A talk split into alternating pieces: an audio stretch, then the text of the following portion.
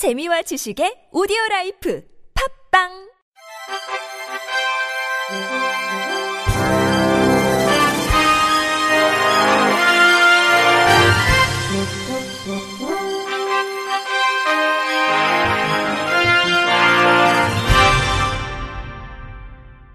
청취자 여러분 안녕하십니까? 5월 17일 금요일 KBRC에서 전해드리는 생활 뉴스입니다.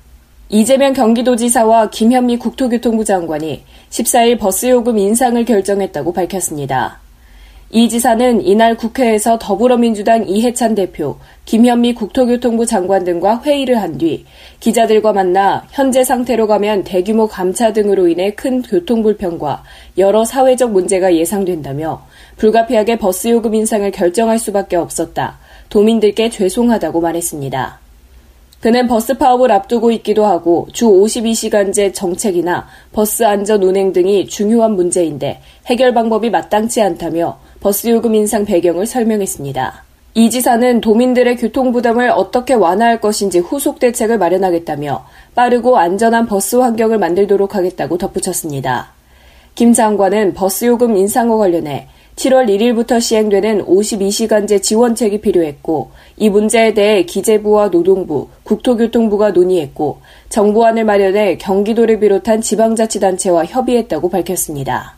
수도권 3기 신도시와 교통망 건설 사업이 속속 발표되자 곳곳에서 우리 동네에 지하철역을 넣어달라는 요구가 빗발치고 있습니다. 13일 정부와 정치권에 따르면 고양시와 심상정 의원실은 고양 창릉 신도시 핵심 교통망인 가칭 고양선을 고양시청 북부 지역인 일산동구 식사동까지 연장해달라고 국토교통부와 한국토지주택공사 등에 요청했습니다. 고양선은 현재 세전역부터 고양시청까지 연결하는 것으로 계획돼 있습니다.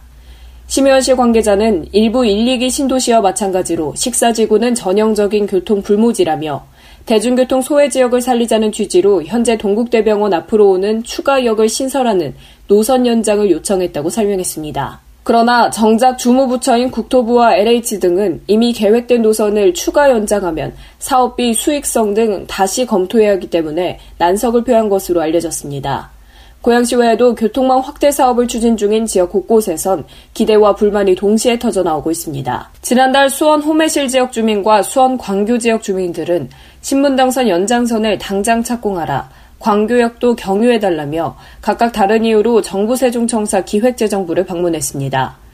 부산 울산 지역에서도 광역전철 노선을 연장해달라는 요구가 커지고 있습니다. 2020년 말 운행 예정인 부산 부전에서 울산 태화강 구 간 광역전철을 울산 송정역까지 연장해달라는 주장이 골자입니다. 부동산 업계에서 내년 총선과 맞물려 교통망 건설이 뜨거운 화두가 될 가능성이 높다고 보고 있으며 일각에선 정부와 정치권이 지역 민심을 잡기 위한 도구로 교통망 확대 계획을 쓰고 있다는 비판도 나옵니다.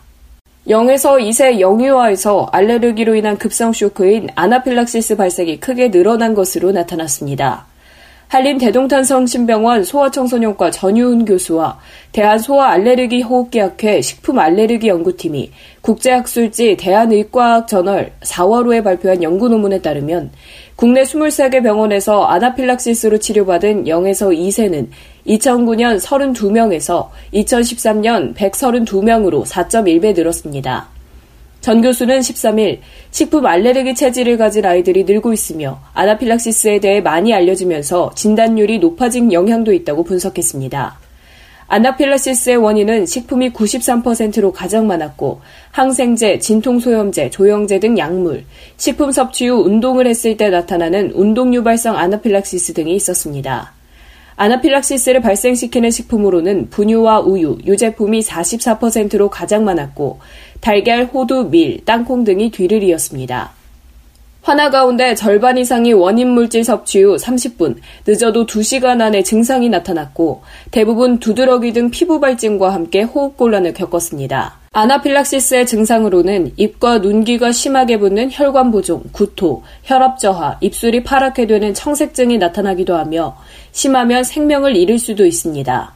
전 교수는 우유는 아이 성장과 발달에 중요한 식품이고 알레르기가 진단돼 우유 섭취를 제한할 경우 비타민 D 결핍으로 키가 안 크는 등 우려가 있기 때문에 보충 영양제를 처방받고 우유 알레르기가 없어지는지 정기 검진을 받는 게 좋다고 설명했습니다.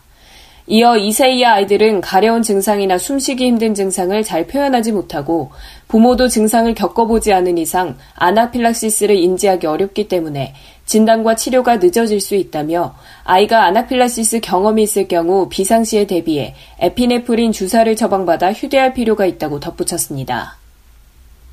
체중이나 비만도와 상관없이 빨리 걷는 사람이 천천히 걷는 사람보다 더 오래 산다는 연구 결과가 나왔습니다. 15일 온라인에 배포된 보도자료에 따르면 이번 연구는 레스터대 당뇨병 연구센터의 토메이츠 교수팀이 주도적으로 수행했고 연구 보고서는 미국 메이오 클리닉 회부에 게재됐습니다.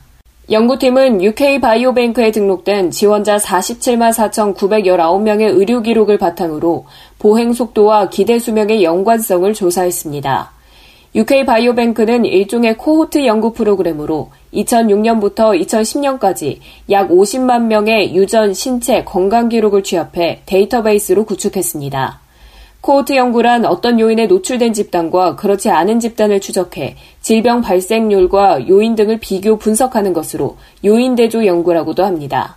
예이치 교수팀은 이번 연구에서 빨리 걷는 습관을 가진 사람의 기대 수명이 그렇지 않은 사람보다 길다는 걸 확인했다며 저체중이든 병적 비만이든 체중은 결과에 영향을 주지 않았다고 밝혔습니다.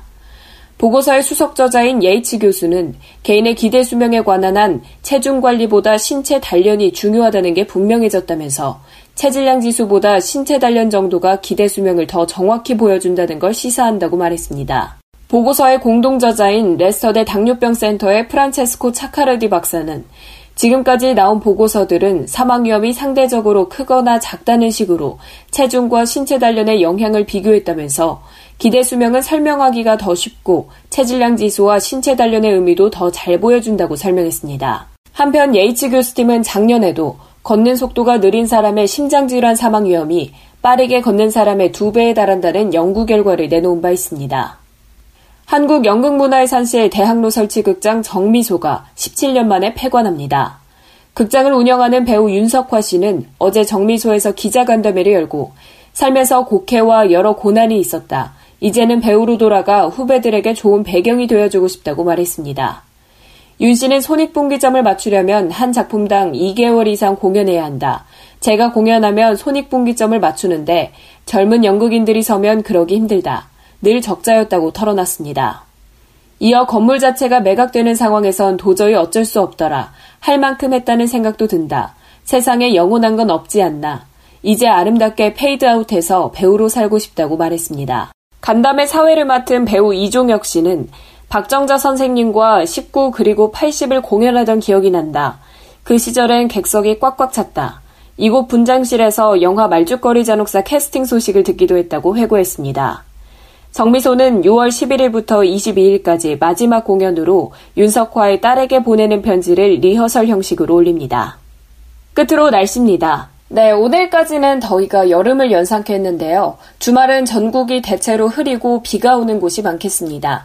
토요일은 충청도와 남부지방, 제주도에 가끔 비가 내리겠고, 서울, 경기도와 강원도에는 아침 9시부터 오후 6시 사이 산발적으로 빗방울이 떨어지겠습니다. 제주도에서는 곳곳에서 천둥과 번개가 치겠습니다. 바람도 강하게 불기 때문에 해안에서 너울로 파도가 높게 일겠습니다. 안전에 유의하시기 바랍니다. 비가 내리면서 미세먼지는 조금 씻깁니다. 미세먼지 농도 전 권역이 좋음에서 보통 수준 예상됩니다. 비는 월요일까지 전국에 이어질 전망입니다. 기온도 다소 떨어지겠는데요. 서울 낮 기온이 22도로 예년 이맘때 봄 날씨를 보이겠습니다. 날씨였습니다. 이상으로 5월 17일 금요일 KBRC 생활 뉴스를 마칩니다. 지금까지 제작의 권순철, 진행의 최유선이었습니다. 고맙습니다. KBRC